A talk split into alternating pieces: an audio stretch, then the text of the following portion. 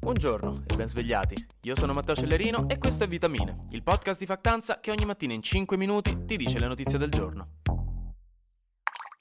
Prima o poi nella vita di ognuno succederà, ricordandoci della nostra inevitabile imperfezione umana, di scoprire che una parola che per tutta la vita abbiamo pronunciato e magari scritto pure in diverse email a qualche professore universitario in un modo, ma in realtà si scrive e si pronuncia in un altro. E sono quelle piccole esperienze che ci fanno cascare le poche velleità di stabilità che siamo riusciti a costruirci in una vita in cui ancora diciamo a papà che ci fa male qualcosa, sperando che sarà lui a chiamare il dottore per un appuntamento, perché col cavolo che lo chiamo io mi vergogno. E niente, oggi questa esperienza è toccata a me con il nome della capitale della Georgia, che per tutta la vita ero sicuro si chiamasse e fosse scritta Tbilisi, e invece si scrive Tbilisi, e si pronuncia una cosa come Tbilisi. Quindi niente, oggi sono sconvolto, avrò bisogno di qualche settimana per raccogliere i miei pensieri, ve lo dico subito. Comunque, a Tbilisi sono in corso delle proteste molto importanti contro una proposta di legge adottata in prima lettura dal Parlamento georgiano che rischia di mettere il bavaglio all'informazione e alla democrazia georgiana e avvicinarla, secondo i suoi oppositori, più alla Russia che all'Unione Europea, dove invece la maggioranza del popolo georgiano vuole vuole entrare.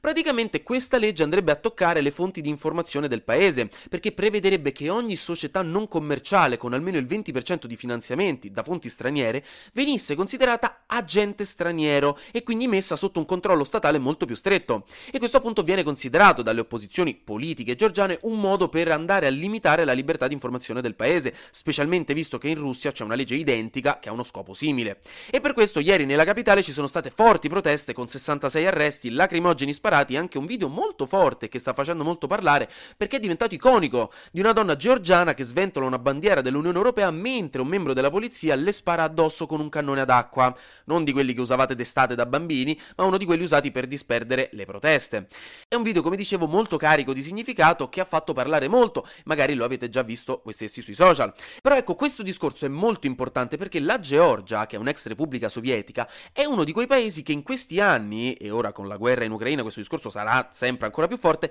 stanno in bilico tra Occidente e Russia, cioè stanno cercando di capire in quale regione di influenza spostarsi. Perché per esempio la Georgia vorrebbe entrare nell'Unione Europea e non a caso questa proposta di legge è stata inviata già alla Commissione di Venezia, che è un organo del Consiglio d'Europa che dà un occhio a tutte queste leggi per dare un parere sulla coerenza di queste leggi con il diritto dell'Unione Europea, che si pone dei principi fondamentali di libertà, democrazia e Stato di diritto. E infatti lo stesso Joseph Borrell, che è l'alto rappresentante UE per gli affari esteri, ha in effetti già detto che questa legge è incompatibile con i valori e gli standard europei, mentre comunque per esempio altri paesi come la Bielorussia di Lukashenko sono sotto l'influenza russa. E ce ne sono altri come la Moldavia che anche stanno cercando sempre di più di avvicinarsi all'Unione Europea, ma anche l'Ucraina banalmente. Quindi ecco, di sicuro questa parte di mondo ex sovietica e di confine tra Oriente e Occidente è in fermento, si trova in un periodo della sua storia decisamente critico per gli equilibri geopolitici dei prossimi decenni. E proteste come questa sono letteralmente parte della storia, un po' per esempio come le proteste dell'Euromaidan che in Ucraina spodestarono il governo filorusso di Yanukovych nel 2014 e avvicinarono l'Ucraina proprio all'Unione Europea, causando tra l'altro uno dei pretesti per il Cremlino per portare avanti l'invasione della Crimea e poi oggi l'invasione che è ancora in corso. Quindi questo per farvi capire in generale l'importanza di quello a cui stiamo assistendo. Passiamo invece a parlare di Covid, perché nonostante ormai sembrano sempre notizie vecchie, stantie che vogliamo lasciarci indietro, comunque qualche news su cosa c'è sempre, come per esempio l'esito di uno studio molto interessante sugli effetti della pandemia sulla nostra salute mentale, perché siamo abituati a pensare, e non a torto onestamente, che la pandemia abbia devastato la nostra salute mentale più del finale di Million Dollar Baby e in effetti è innegabile che durante gli ultimi tre anni la situazione sia stata terrificante per molti. Però sugli effetti globali a lungo termine sembra che in realtà forse ce la siamo sfangata, perché dei ricercatori della McGill University, Better Call Saul, in Canada hanno revisionato 173 studi sull'argomento e hanno riscontrato in realtà dei cambiamenti minimi sui sintomi della salute mentale nella popolazione generale. Uno degli autori infatti ha detto che la retorica che si è andata a creare post-Covid sul fatto che la pandemia ci abbia emotivamente ucciso si basava su studi malfatti e su dati aneddotici, che hanno creato un circolo vizioso in cui poi abbiamo cominciato a credere, anche se non era davvero vero. Comunque però ricordano gli stessi scienziati che i diversi studi che hanno analizzato hanno portato a conclusioni diverse, specialmente per quanto riguarda categorie specifiche specifiche come bambini, donne, persone povere e persone che già avevano problematiche di salute mentale, che comunque possono avere avuto delle conseguenze più dure. Quindi ci sono vari aspetti da considerare, la situazione è sfaccettata, ma a livello generale i cambiamenti sembra che siano stati minimi, come anche per esempio i tassi di suicidi, che sembra che non siano aumentati in questo periodo. Dall'altra parte invece c'è un primo aggiornamento sull'inchiesta Covid fatta dalla Procura di Bergamo sulla questione delle prime fasi della pandemia nel 2020, di cui vi avevo parlato giorni fa. E la prima novità è che il Tribunale dei Ministri di Roma, che è quello che deve a quanto pare occuparsi di queste cose quando dentro sono coinvolti ministri o ex ministri, come in questo caso Conte e Speranza, ha archiviato la posizione di Conte e di Speranza insieme anche alla Morgese, Di Maio e altri, e quindi niente, per ora sembra che loro sono salvi dalle accuse. Eh, basta, finita così.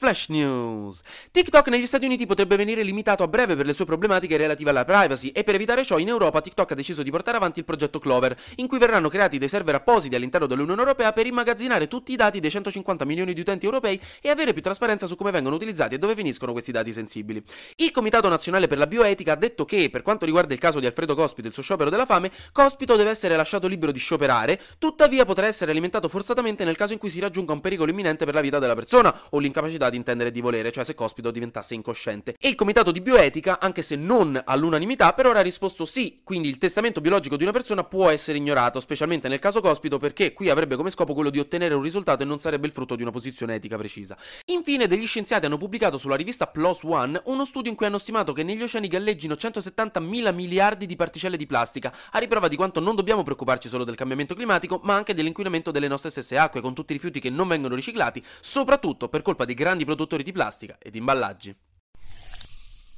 E chiudo con la rubrica Stiamo uscendo da ogni grazia divina, però low-key è una cosa affascinante, quindi ve ne parlo. Degli scienziati della Kyushu University in Giappone sono riusciti a creare dei topini a partire da due topi maschi, quindi da due papà, trasformando le cellule di uno dei due in ovuli, che poi sono stati fecondati con gli spermatozoi dell'altro. E questo è ragguardevole, e lasciamo stare il fatto che va contro ogni singola legge di natura che abbiamo mai conosciuto, ma è molto ragguardevole, perché una cosa del genere, espansa al mondo umano, permetterebbe di risolvere situazioni di estrema infertilità, appunto, nelle coppie umane, o addirittura permettere l'affiliazione in coppie omogenitoriali, in questo caso composte da da due uomini. Non diciamo questa cosa a Pillon per ora che gli viene un aneurisma se lo sente, però ecco, secondo gli scienziati entro 10 anni, ma probabilmente un po' di più, sarà possibile forse creare ovuli a partire da cellule epidermiche dell'uomo, quindi cellule della pelle, e quindi risolvere problemi di infertilità di ogni tipo di coppia. E quindi niente, raga, cioè, staremo a vedere, viviamo di sicuro in tempi magici o inquietanti, dipende a chi lo chiedete.